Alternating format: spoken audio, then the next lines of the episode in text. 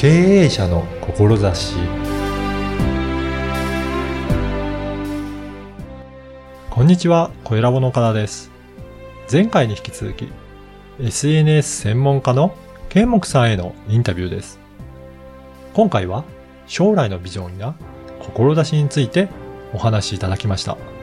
まずはインタビューをお聞きください。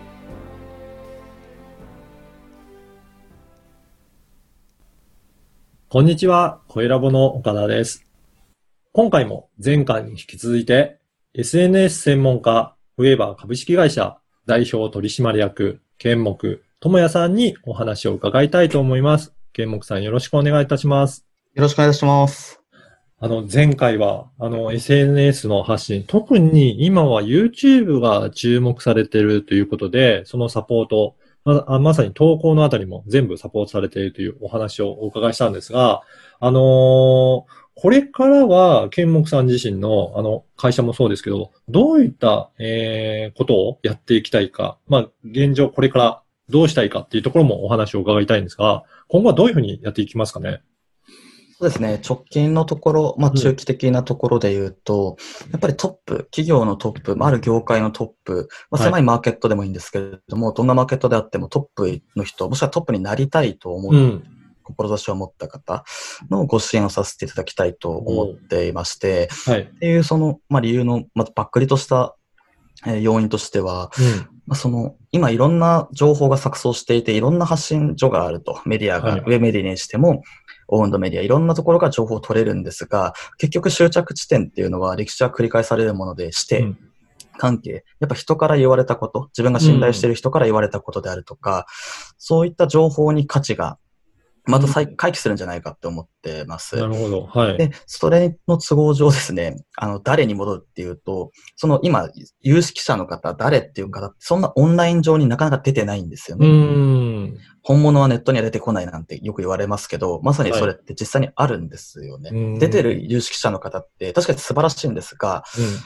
まあ、タレントチックなんですよ。事務所とかに入ってたりする場合って、言論統制がやっぱりあるので。はい。ではなくて、本物の方が、えー、発信して、その情報を知れる環境っていうのを作りたいっていうところが一つあります。うん。うんやっぱりそうですよね。えー、っと、本物の人って別にそこであえて出さなくても、まあ別に良かったりするので、もしかしたらそういったリスクを犯す必要はないのかもしれないですけど、でもその先、一歩先に進んでいってもらいたいっていう、なんかそんな思いでしょうかね。まさしくおっしゃる通りでございます。うん。うん、やっぱり、あのー、本当に受信する方って、やっぱり加工されたような、えっ、ー、と、テレビだったり雑誌とかでも、やっぱり、だ、どなたかが、の視点が入って発信することが多いと思うんですが、やっぱりそれだとなかなか伝わりづらい部分もあるということですかね。ですね。まさに今回のコロナの状況からとか見ても、うんうん、そのメディアが出す情報と実際の有識者が出す情報って結構相違があって、うん、その関係っていうのはやっぱりビジネスなので、既得権益の部分であるとか、うん、いろんな情報、まあ、あと、利害があった上でのパッケージングされた最適解が我々に降りてきてるっていうところなんですが、うんま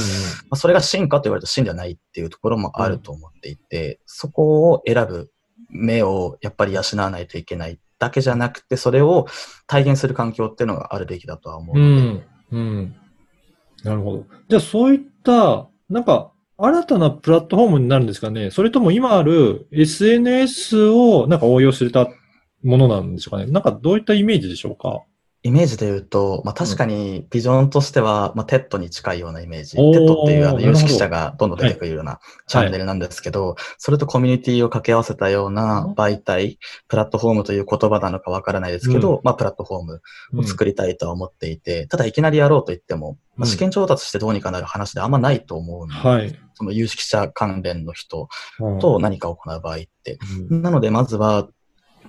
ワンクライアント、お客様、お客様、ベースでしっかりえー、実績を出させていただいた上で、うん、まあ、そういった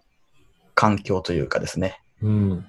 いざややるときに、アクションを起こすときにご協力というか、一緒にビジネスできるような形で、うん、えー、巻き込んでいきたいと思って、今は過ごしています。そうなんですね。最近、その、オンラインサロンとか、コミュニティを作ったりとか、その、なんか有識者だったりとか、あのまあ、著名な方ともやったりとかして、まあ、そこでコミュニティを図れるような場もあったりとかするんですけど、やはりそういうふうに、えーコミュニケーションできるようなところっていうのも必要になってくるっていう、そんな感じですかね。ですね。まさしくオンラインサロンも YouTube なり、いろんな宣伝媒体で、走るがついた方の次のステップで、うんオンラインサロンの提案っていうのは実際させていただいていて、はい。でそこでの運営の時は、やっぱり2パターンあって、はい。その有識者の方が一方的に情報を下ろしてキャッシュを作るパターン、うんもしくは学校のような空間を作るパターン、2社できてくるんですね。はいで。長期的に続くのは学校型なんですよ。堀江さん、西野さん、大体織り交ぜて、そこら辺は考えてやってるんですけど、うんなんでコミュニティ、まさしくおっしゃったところうんは、あのーこれからうん重要されてくるんじゃないかなと、私も思います。おー、そうなんですね。そうですよね。その、なんか一方的になんか情報が流れてきて教わるっていうよりも、アウトプットしながら自分もそこに参加できると、より、えっ、と、知識も身につきますし、その方の考えがよりわかるのかなっていう、そんな気しますね。同意です。うん。やっぱり今後、そういった、えっ、と、ことも進めていくということなんですが、まあ、この番組、あの、経営者の志という番組なんですが、ケンモクさんの志ですね、思いの部分もちょっと、えーお聞かせいただきたいなと思うんですが、今、どういった思いで、その、今の授業をされてるんでしょうかね。まあ、あの、まあ、志としては、うんまあ、事業としては民衆のための、民衆による民衆のメディアっていうものを作るために活動しているというところにはなりますが、ただ個人、まあ座右の銘に近いというところ、はい。志、目指すべき方向とはなってないんですが、目指すために心がけているのは、まあ、その一瞬一瞬を大切に過ごすっていうう、ん。その、この考え方っていうのは事業にしても、えー普通の私生活に関しても、うん。まあ、意思貫徹して常に思ってる志というか思いの部分ですね。なるほど。もう、もう少し具体的に、あの、言いますと、あの、やっぱり今まだ民主のための民主による、なんか橋になってないという感じがしてるんでしょうかね。そうですね。うん。まだその媒体というか弱いサービス、かその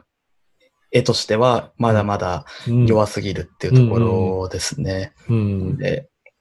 まあ、いろんな方のご支援させていただきながら、みんなで絵を作って描いていきたいっていうようなところですね。うん。やっぱりそうやって、あの、今は YouTube という動画のメディアは中心かもしれませんが、特にそのツールにこだわってるわけではなくて、あの、情報発信をして、まあ、あの、いろいろな方が、えっ、と、本物の情報を得られるようにっていう、まあ、そんな世の中を描いていくっていうことですかね。おっしゃる通りでございます。ああ、ぜひぜひ。あのー今日のお話も聞いて、志とかもお伺いして、ケンモクさんに、あのーいろいろお話をさらに聞きたいなという方もいらっしゃると思うんですが、今、情報発信のメディアとしては、個人的に、あとは会社としてもそうなんですけど、どういったところで情報発信とか今されてるでしょうかね？新に関してはですね、うん YouTube、あと Twitter、Facebook。が中心となっていると思います。まあ、特に Facebook ですあ、ね。はあ、はがメインです。あ、なるほどで、。受信に関しては、お問い合わせはホームページから、うん、うん。もしくは SNS のダイレクトメッセージからお待ちしておりといった形です。はい。ぜひそのあたりの情報も、このポッドキャストの説明文に記載させていただきますので、えー興味ある方、ぜひお問い合わせいただければなと思います。もしはじめに、あのーなんかお話しさせていただいて、例えばどういったところから、えーやればいいんだろう。まだまだ全然 SNS について知識ないんだけどっていう方もいらっしゃるかと思うんですが、そういった方、もしお問い合わせいった場合って、どういったところから始めるらっしゃるんでしょうかね？ですね。その場合は一度、あの、うんヒアリングタイム、うんヒアリングシートもしくはズームによる、はいえーヒアリングをさせていただきます。もしくは対面でっていう形になると思います。はい。で、えーまあ、ポッドキャストを、まあ、今回の主張を見たっていう形ではいご依頼いただく場合は、私が、あの、フロントのところで立たせていただこうと思っておりまして、はい。はい。っていうところですね。なんで、事業の概要であるとか、まあ、あの、うん競合がどうだとかっていう、まず分析を行った上で、ええ、はい。答えさせていただきます。やっぱりその業種業態によっても取り組むべきことが違ったりとか、そういったことがあるっていうことですかね。そうですね。業態でまずどういったところも成功してるモデルとして何使ってどうやってどううまくいってるのか。じゃあ、うん御社の場合の同じことやってもダメだと思うので、うん本社の場合の強みっていうのをあぶり出していって、優位に立てる部分。それをじゃあどどう広げていくかっていうところで、もしかしたら違うツールを、あえて先逆張りじゃないですけど、なるほど。するケースもあれば、うん、まあ、お外しはしたくないので、まあ、うん王道のルートでやっていきましょうかっていうケースもあったり、どこまでリスク取れるかっていうところですね。うん。やっぱりその企業さんに合わせたいろんなアドバイスをされてるっていうことで、その時その時に応じていろんな戦略を取っていくっていうことなんですね。おっしゃる通りでございます。おーあのーまだまだ業界によってはそういった SNS 活用進んでないところもあったりとか、本当に激戦のところとかあったりと思うんですが、まあそういったところも今いろんな業種の方見られているということなので、えー専門的に聞いてみたいという方はお問い合わせいただければなと思います。はい。本当にこれからなんか激動の世の中になっていますが、本当にコロナの状況で、今どうですかね？こういった取り組みをしなきゃと思われている方って、世の中的には増えてる感じしますかね？増えてる感じがしますね、やっぱりうん。なんで、なんとなく SNS、周りもやってるし、娘、息子もやってるし、なんとなくやらなきゃな。でもどうすればいいかわからないと。うんで、パッと広報担当の社員に振ったとしても、意外とハードなワークなので、はい。うまいこと成立せずに、なんとなくフェードアウトしていってしまうっていうところが大多数なんですよね。はあ、そんな状況なんですね。うん。うんなので、そんな時にコロナがあったので、うんまあ本格的にこれ何かしないといけないなっていうのが表出化されて、増え、問い合わせ自体は振り上げ、触れてますし、売上ももう弊社の伸びてきているといったような形でですね。やっぱり、この、ある程度100人規模の会社であっても、なかなか一人の担当につけるっていうのは難しかったりするもんなんですかね。そうですね。大多数そうです。なんで上場企業さんでもチームがあれど、やっぱ広報担当、マーケティングの担当の、まあ、片手間というか、うんうんうん。本格的にっていう場合って大体外部が入ってますよね。なるほど。なので、中小企業のレベル、まあ100人売上50億とかあったとしても、うんそこまで避けないんですよ。決済が取れないんですよ。うんなんでかっていうと、その広告と違って、これだけや、これだけのお金出したらこれだけ、